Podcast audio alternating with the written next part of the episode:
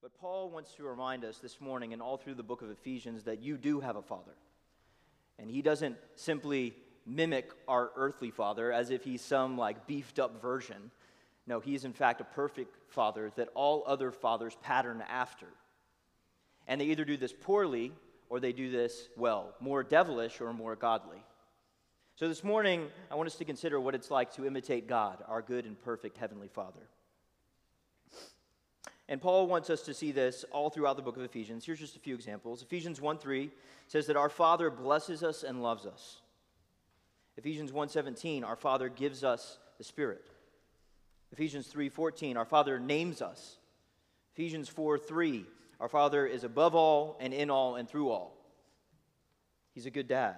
Now, Paul is turning in this letter. In the first three chapters, we saw all there is to see in Jesus, and now we're pivoting to consider all there is to be in Jesus. And Pastor Ian walked through the text in Ephesians 4, and I like the way that it puts it. It says, And to put on the new self, the one created according to God's likeness in righteousness and purity and truth. And so this morning we're going to consider how we ought to walk it out. Now walk it out, is what Paul is saying, in effect. East side, walk it out. West side, walk it out. And all other directions, walk it out. That's what we're considering. But I also want us to consider that this is our Father's world. God created this world. And our Father has intentional design of the way He has structured and set things up. I think a lot of times we think it's arbitrary, we think it's random, we don't see the purpose. But I want to put before you this morning that God has a good design and He's teaching us what it means to live the good life. Now, the world and the culture around me say this is not what the good life looks like, but I want to put before you that this is our Father's world. He has created this world intentionally so that we may live the good life. He doesn't keep silent, but He tells us what it means to do this. So, this morning we're going to look at three points. One's going to be beefy, hang in there. The other one's going to be less beefy, but still beefy.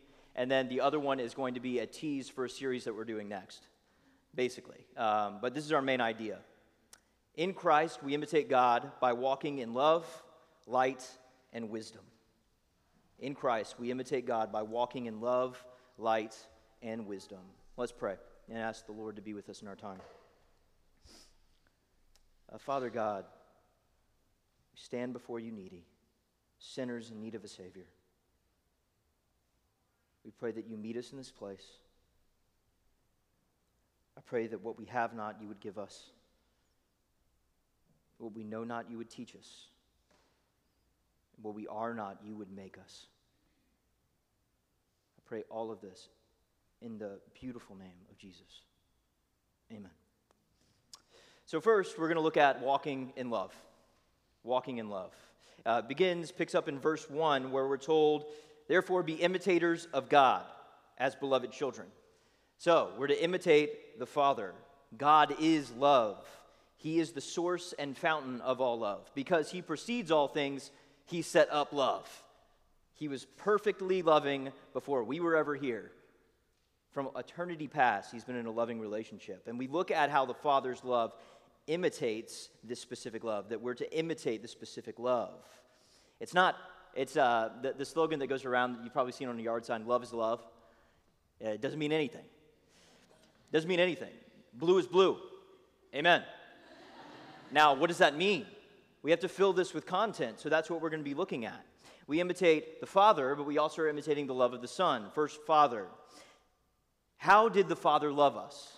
We see this in Ephesians 1 5. Pastor Ian had an amazing sermon on Ephesians 1 5. I commend it to you. But in Ephesians 1 5, it says, In love, he predestined us for adoption to himself as sons and daughters through Jesus Christ, according to the purpose of will. In love, he adopted us. We were outside of the family, but now we're inside the family. And we cry, Abba. Individually, we are sons and daughters. Corporately, we are brothers and sisters. So you could say that Ephesians 1 5 and Ephesians 5 1 really go together. They're glued together. We cannot understand the love of God apart from our adoption story. Apart from our adoption story. In 1 5, you see that in love, you have been adopted. And then in a 5 1, you're told, now imitate this. Imitate this. But were we adopted when we had it all together? when we were lovely, when we had finally uh, figured it all out, put the pieces together, stop sinning? No, of course not. Paul tells us throughout the letter that we were alienated, broken, hostile in mind and body, disobedient, children of wrath, sinful, dead. It's pretty bleak. But God, being rich in mercy, because of the great love with which He loved us, made us alive together with Christ. He loved us first. This is an initiating type of love for the unlovely, the broken, the vulnerable, the enslaved, the abused, those dead in their sins, hostile in mind, disobedient, sinful. You're getting the picture? This is a love that initiates to those who are unlovely. And so there's two quick ways that I think we imitate the Father. There's many, many others that we could go into, but the time's rolling. One, we imitate the Father by sharing the gospel. By sharing the gospel, which brings orphans home to the love of the Father. In other words, we seek to have many spiritual children. We seek to do this. This is what God does.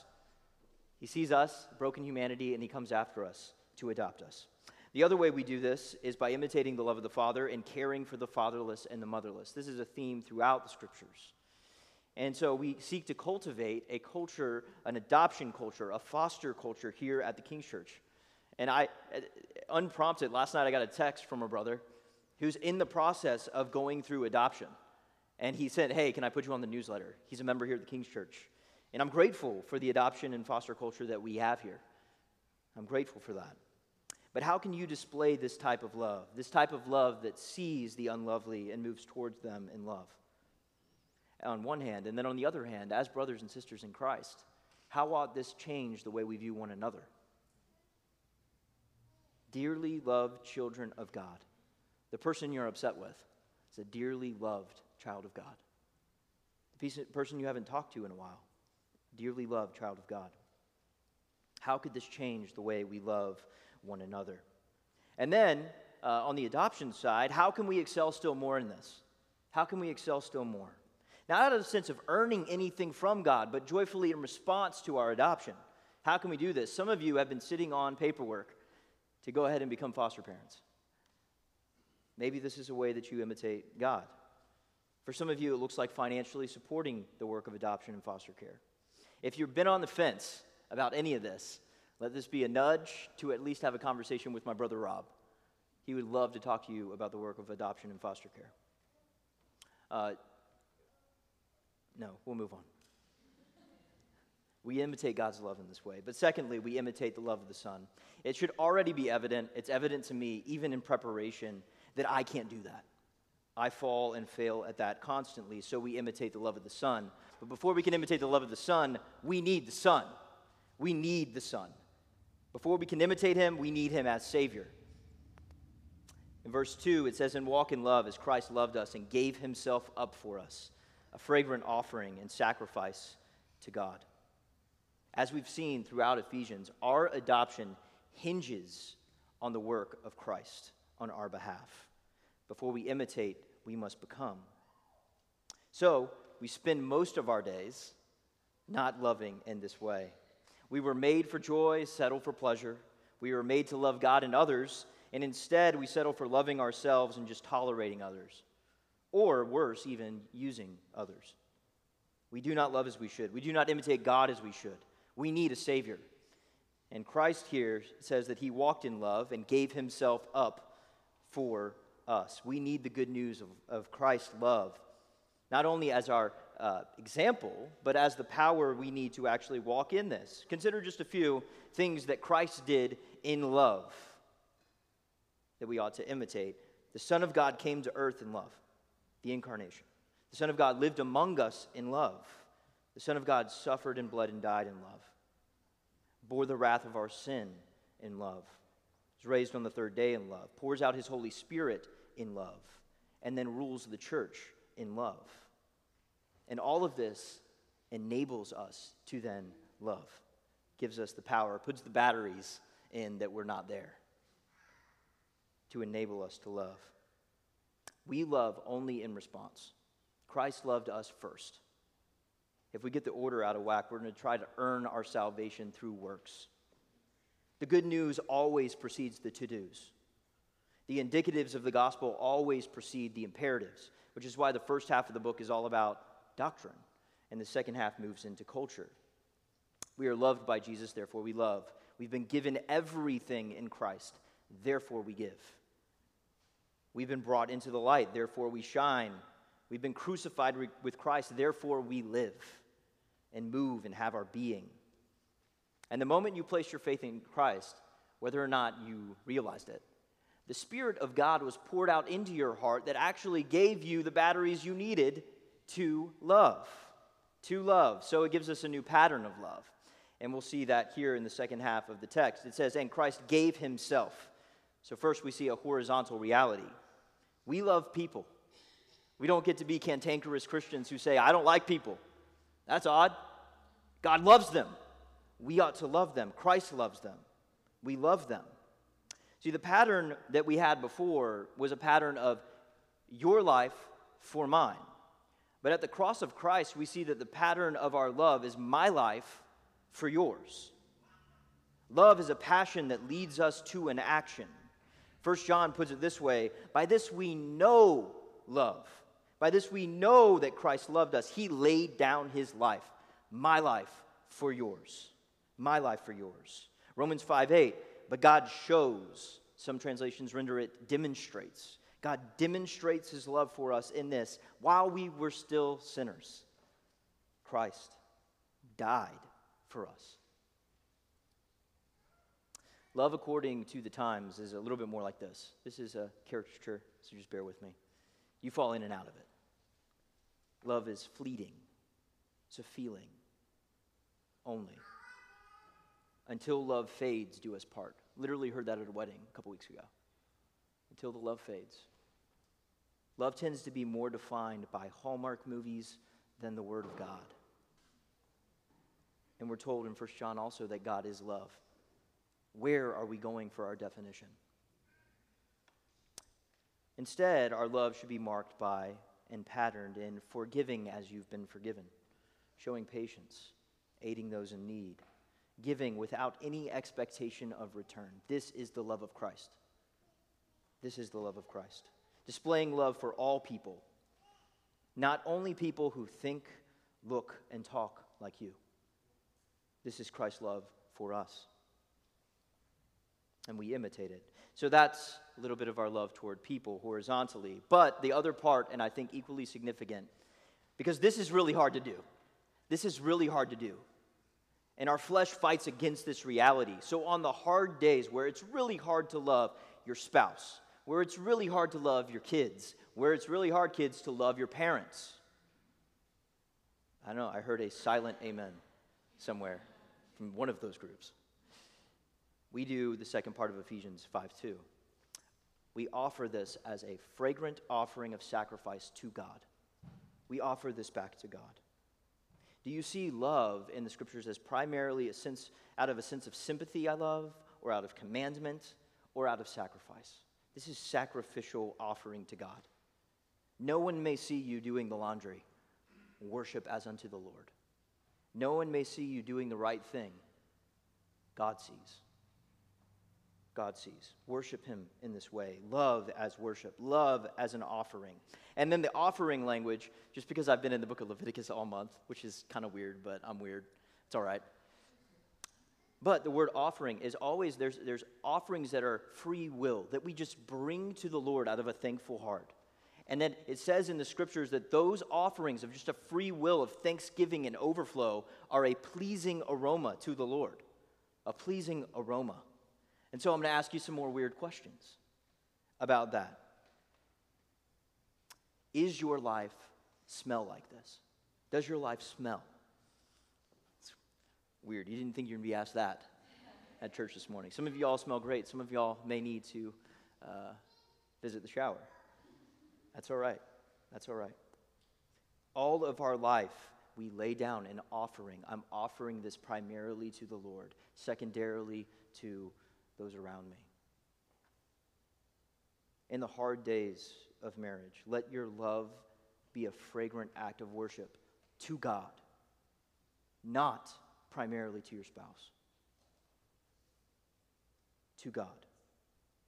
Let your marriage be an aroma. Let your work be aroma. Your study be an aroma. Your parenting be an aroma. The way you eat and drink and dance be an aroma of thanksgiving to the Lord. Some of y'all can really dance. Some, it's an aroma. It's a joyful gyration to the Lord. I fall in the latter category a joyful gyration. So we see in the first section that everything in our life flows out of this. God wants us to fully consecrate ourselves to Him, everything in life. And then out of this place, he I love that Paul starts with walking in love because out of love flows all of the ethics, flows all of the indicatives, all of the imperatives, all of the commands flow from love and imitating the Father and the Son in this. And that pattern shows up in every area of ethics. It shows up in sexual ethics and how we deal with our money and how we deal with our speech. In all of these ways, in all of life, we walk in love. Any one of these, detached or divorced from the other, looks like a kind of weird smelling life. If you just are over here walking in love, but there's never a walking in light, you land in a weird place. If there's all walking in wisdom but no walking in light, and uh, you see what I'm saying? It's like one of those weird circle diagrams where you're trying to like right there in the middle. Maybe no one understood the, what I just said. That's fine too. That's fine. We'll keep moving. So the next thing we see is that we are to walk in life in verses 3 through 14. But 3 through 14 kind of hinges on verse 8, which says this For at one time you were darkness, but now you are light in the Lord. Walk as children of light. He says, You were this and now you're that. He doesn't say, and this is important, you were in darkness and now you are in light. He does not say that. He's not locating us in one or the other, kind of fluidly moving. He says, You were darkness, now you are light. This is who we are. The book of Ephesians, many have said, is really a story of us becoming what we are. Becoming what we are. And then he lists some sins that are dark. But really, at the core of all of these sins, he says, is really idolatry. He kind of throws, he has a couple throwaway statements that really crack the code of the passage, I think. In verse 5, he says, For you may be sure of this, that everyone who is sexually immoral and impure, who is covetousness, and then in the parentheses, this is an idolater. This is an idolater. And at the root of all of these sins is idolatry. All these sins are consequences of idolatry. We need the right object of worship. If we try to put any of these other things in the place of God, they will destroy you. They will destroy you, your life, and everyone around you. It will. Maybe it will take a little bit of time or maybe a lot of time, but it will happen. Your, my, our problem is ultimately a worship problem which is why at the King's Church we exist to see a greater worship of Jesus, because we believe that the closer I'm getting to Christ in worship, the further I'm moving away from these things to live a godly life. And spoiler alert, flashing to the end of the story, these things won't exist in the kingdom. So why would we indulge in them now? True joy awaits. Why would we settle for squalor? Romans 1, Paul gets at this too when he says that we make created things God things and disintegration results twisting, fracturing, chaos, death. Our life always, always follows our heart. And so Paul addresses a couple of different areas. This is another one of those things. Quick, quick, quick aside. Um, when I was a kid, I did not like vegetables, but I had never tasted and seen that the Brussels sprout is good.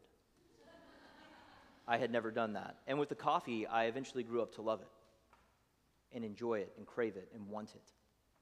And my prayer for you, even in this moment, as we talk through these things, that these things that may seem vegetable like to you would become more of the routine diet of your Christian walk. The gospel is a sweet bacon and balsamic marinade on the vegetables. It's amazing. It's good stuff. The first thing that we're going to look at is sexual immorality. Now, this is a very common starting place for Paul in his list. In Corinthians and other places, he places sexual immorality at the top of the list. Here, this is uh, the Greek word porneia. This is where we obviously get the word pornography. This is basically a junk drawer. You know the junk drawer in your house where all the random stuff goes in? This is a category, a, a junk drawer, if you will, of all sexual sin. Inside this drawer, you would find behind the bill that you should pay fornication, being sex before marriage, adultery, sex outside of marriage, homosexual practice, a heart full of lust, Jesus would even say in Matthew 5. What do you do with these sins? What do you do with these sins? Growing from the soil of idolatry. It says we should be putting these sins to death, that there shouldn't even be a hint of them among us, Paul says. Not even a hint. How close can you get? As a, as a pastor, you get a lot of those questions. How close can I get and still be, still be square? And so, what we've done is we've created a base system. And on the base system, you know, okay, over if I hit a bunt and then I run to first, I'm still safe. But if I run to, se- like, when am I okay? And I think that's missing the heart of the text uh, altogether. It's not about how far can I go, it's how may I please the Lord. This is a crucial distinction. We ought to be putting these sins to death to please our Father because our Father is good and He is not withholding anything from us. Anything from us. God created, invented sex. Sex is good, but sin distorts and twists it. Just think even what we were just talking about. The twisting and the distortion of sex says, Your life for mine. Your life for mine. But in God's world, it's my life for yours. Over the long haul, for a life. Monogamous marriage is in view. We're to use God's gifts in God's way. God's gifts in God's way. My life for yours. Self giving love. I'm not holding anything back. Everything I have is yours, which is beautiful, which is a beautiful thing. But when we come to a text like this, a lot of times uh, we're looking for a loophole. Who's looking for a loophole? I'm going to Google and see, uh, well, okay, I don't know. Again, what are we asking? How close can I get? Or, what pleases the Lord? I want to please the Lord. He has given us new hearts that desire to please Him. The question isn't how close can I get? The question is what pleases the Lord? So, two quick thoughts. These are all kind of scattered thoughts here. One, if you're struggling in this area, which who is not struggling in this area? Be known. Step into the light. Repent of the sin in a group, in a community of grace. And if someone comes to you with the sin on the other end of it, receive them as Christ received you. And then the other end of it, some of us, brothers and sisters, need to strongly consider taking this and getting a flip phone.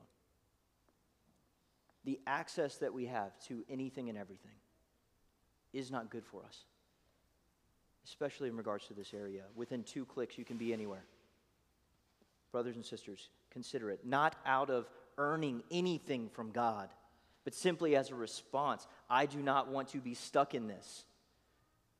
It's a trap. Star Wars. It's a trap. It is a trap. We need to name them, bring them into the light to be healed, and do this together. May this be a safe place for us to do that. Next, uh, Paul jumps into uh, greed and covetousness. Greed and covetousness. And I love, I love what Jesus, Jesus' entire ministry, he talks about money a lot. And usually what he says is, watch out. Watch out. You might be greedy. You might be greedy. Jesus says that we ought to watch out because greed is sneaky. It's very sneaky. See, we live in a very, very, very, very, very materialistic culture. If it's sexually charged, it is material driven and other sin shows up publicly, but greed slowly erodes us privately. Privately. And Jesus says, Watch out. I love what Martin Luther said. Um, he's an old reformer, uh, dead guy.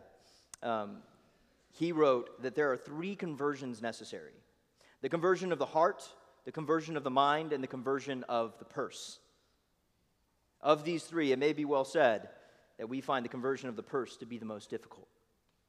Where do we place our trust? Again, these are growing in the soil of idolatry. The second thing is from Charles Spurgeon, who writes With some Christians, the last part of their nature that never gets sanctified is their pockets. Do you feel that this morning? May the Lord sanctify our pockets more and more. We hide behind language of stewardship, all the while concealing greedy hearts. We baptize it with Christian language when really what it is is assimilating to the, the culture. Mm, in the areas that I fall into this, Lord, forgive me. Forgive me. You have given me everything. I give everything in response. My life for yours.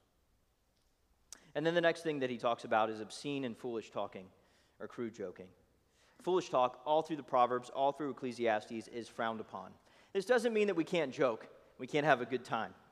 But I think it's interesting that, that speech is integrated in between greed and sex. What makes sex seem more commonplace to you? Joking about it. Our language distorts it. It moves as, oh, something that we couldn't joke about 50 years ago to now we joke. To now we joke. Laughter is good. We're told all throughout the Bible laughter is good. There's nothing that we at the King's Church love more than a good laugh. We've got some joyful people. Praise God. But sin again creeps in and distorts these good things. Is your speech edifying? Are your jokes at others' expense? You will give an account. I will give an account for every word said. Every word said. But why is all this such a big deal? We alluded to it before, but we'll read this section. All of this is a big deal because, like we said, this isn't going to exist in the kingdom. It's not going to exist in the kingdom. And if this is what defines you, not something that we struggle with falling in and out of, if this is something that defines you now, let this morning be a warning to turn to Christ. But he says in verse 5 For you may be sure of this, that everyone who is sexually immoral or impure or uh, covetous, covetous, covetous, that is an idolater, has no inheritance in the kingdom of Christ and God. Let no one deceive you with empty words, for because of these things the wrath of God comes upon the sons of disobedience. Therefore, do not become partakers with them or partners with them. One day, none of these things will be present, none of them at all. All will be done away with. Live like it now. Bring the kingdom to earth, on earth as it is in heaven. This is what Paul's getting after. But I think the question for those of us in the room uh, walking in the Christian life do Christians fall into these sins? Of course we do. But hear me Christians do not persist in these sins.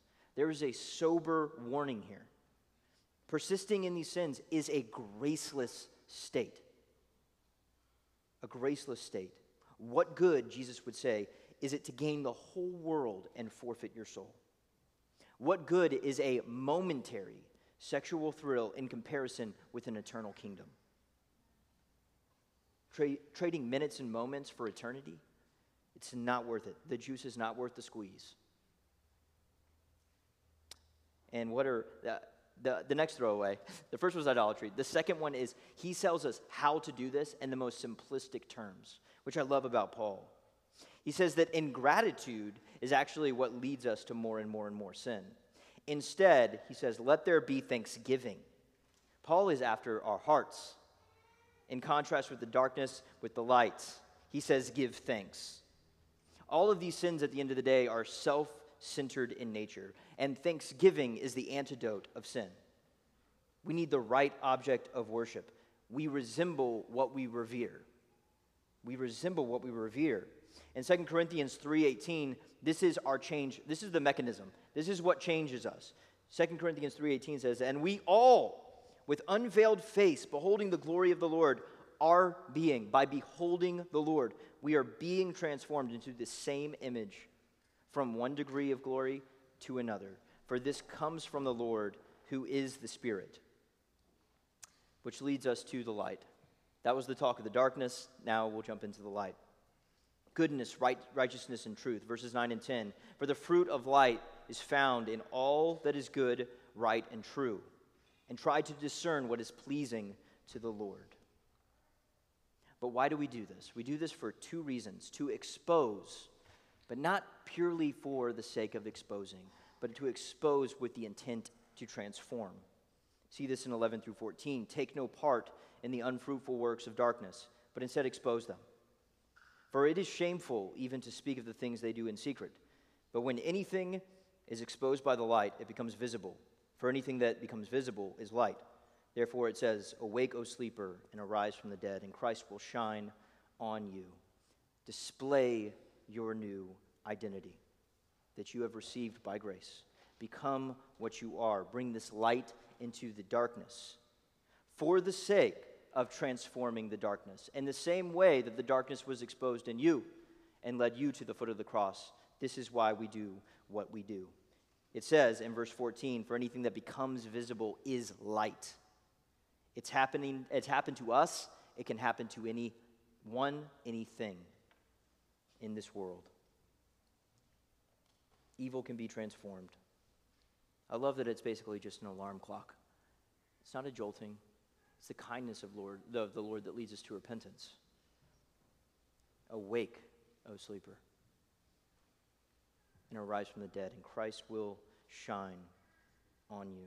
God has called us to new life with an alarm clock. Just tap on the shoulder. Wake up. Wake up.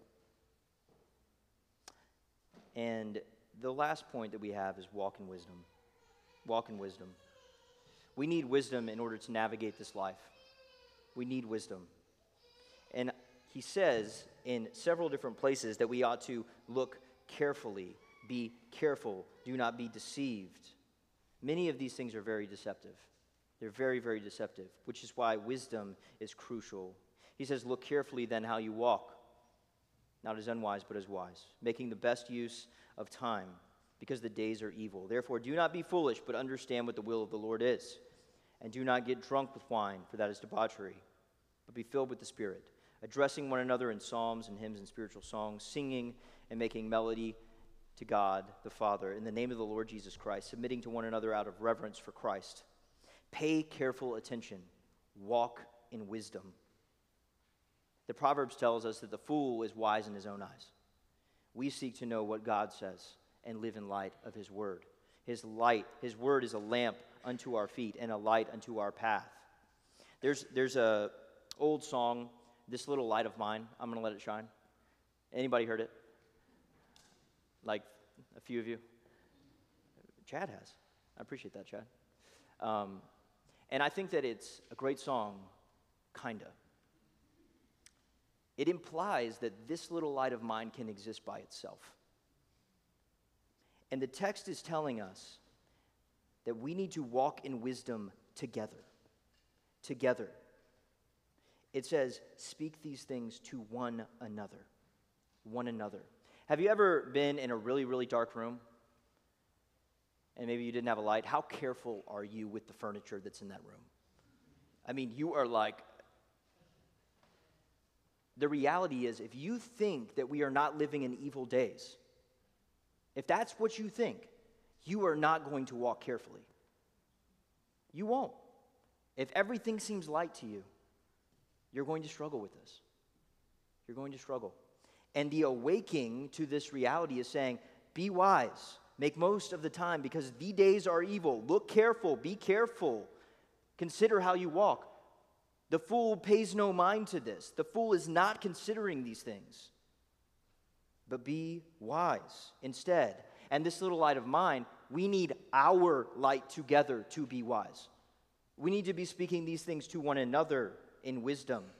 All of these things. But I love the simplicity You've got to appreciate the simplicity of Paul. He says basically, stop getting wasted, stop getting drunk, stop doing all of this for you, and trade that in for thanksgiving. Trade that in for life in the Spirit. Get drunk on the Spirit. Get full of the Spirit.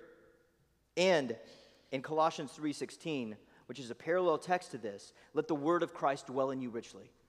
Where it says, be filled with the Spirit, be being filled with the Spirit, let the word of Christ dwell in you richly. I love that. Paul says, read the Bible. Read the Bible, pray, get in a community, talk songs, speak songs, sing songs, sing songs, talk songs. It's a lot. Do all of these things out of a posture that is thankful to God. Thanksgiving to God should mark our life together. Do you find yourself complaining more than giving thanks? Give thanks to God. I told you point three was going to be a tease for our next series. We're actually about to go into the book of Ecclesiastes, and we're going to be talking about wisdom for several weeks. So come back, and we'll talk about it for a while. That's a lot of vegetables for us to chew on together. But let me encourage you back in, back in verse 1. Paul says that all of this imitation, all of our life is lived as dearly loved children. As dearly loved children. As a parent, how often do you correct your child? Do you love your child? Yes, of course. You love your child. You want what's best for your child. Our Heavenly Father, even more so, loves us and wants what's best for us. But I think it's important that we remember this right at the end that we receive our identity. We don't perform our identity. Our identity isn't rooted in our performance, it's rooted only in the performance of Christ. And everywhere you look in the world, in your jobs, everywhere, it's based on meritocracy. You got to earn it. You've got to. That's the default. The default identity is performance based. But when I survey the wondrous cross, when I behold the empty tomb,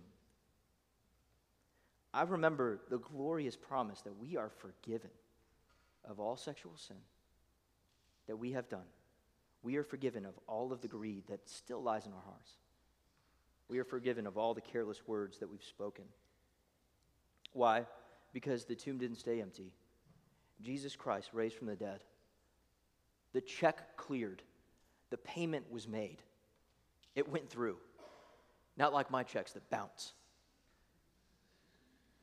The check cleared, the payment was made.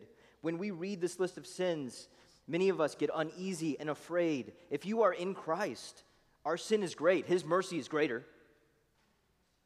It's greater than all of our sin. You don't know what I did this morning, you may say. You don't know what I did last night. You don't know what I you don't know my life. I know the life of Christ. He is the perfect substitutionary atonement for you because he's the perfect substitutionary atonement for me. My, the president of uh, the seminary I attend, he said this Your mess was your adoption application. I love that. Our mess is what we bring, everything else is brought to us by Christ. There's no need to hide. But maybe part of you is saying and accusing you even now as a daughter and son of God that you are an impostor, that you're an impostor. You don't know. I struggle with these things. There is one who would accuse you, telling you that brokenness disqualifies you. When you're broken, hear me. Brokenness over sin is a confirmation that you love him back, not a disqualification from being a child. It is not. It is a confirmation. This is our God. This is our Father. He loves us, calls us into light, calls us into walking in wisdom by the Spirit. So this morning, if you are weary and heavy laden, Jesus says, Come to me. Stop striving, trying to earn the love that I already secured for you. My yoke is easy, my burden is light. The invitation is here for us to become who we are in Christ. So let's walk in love and light and in wisdom. Let's pray.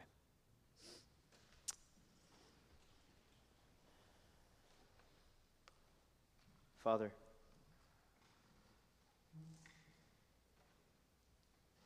I pray that even now you would work in our hearts to give us a sweet assurance that you love us. and that even these things that we fail at constantly and we struggle with and we wrestle with in this life will one day no longer be struggles for us. Father, we ache and we long for home. So, Father, I pray for those who this morning do not know you as Father. Father, I pray that you would work even now in their hearts to behold the glory of Christ. He has done it. He has done it. He has accomplished salvation. There is no greater there is no greater gift, there is no greater event in all human history. This is the most significant. Do not let us skate by these moments without considering you, Father. Work in our hearts. We pray in your name. Amen.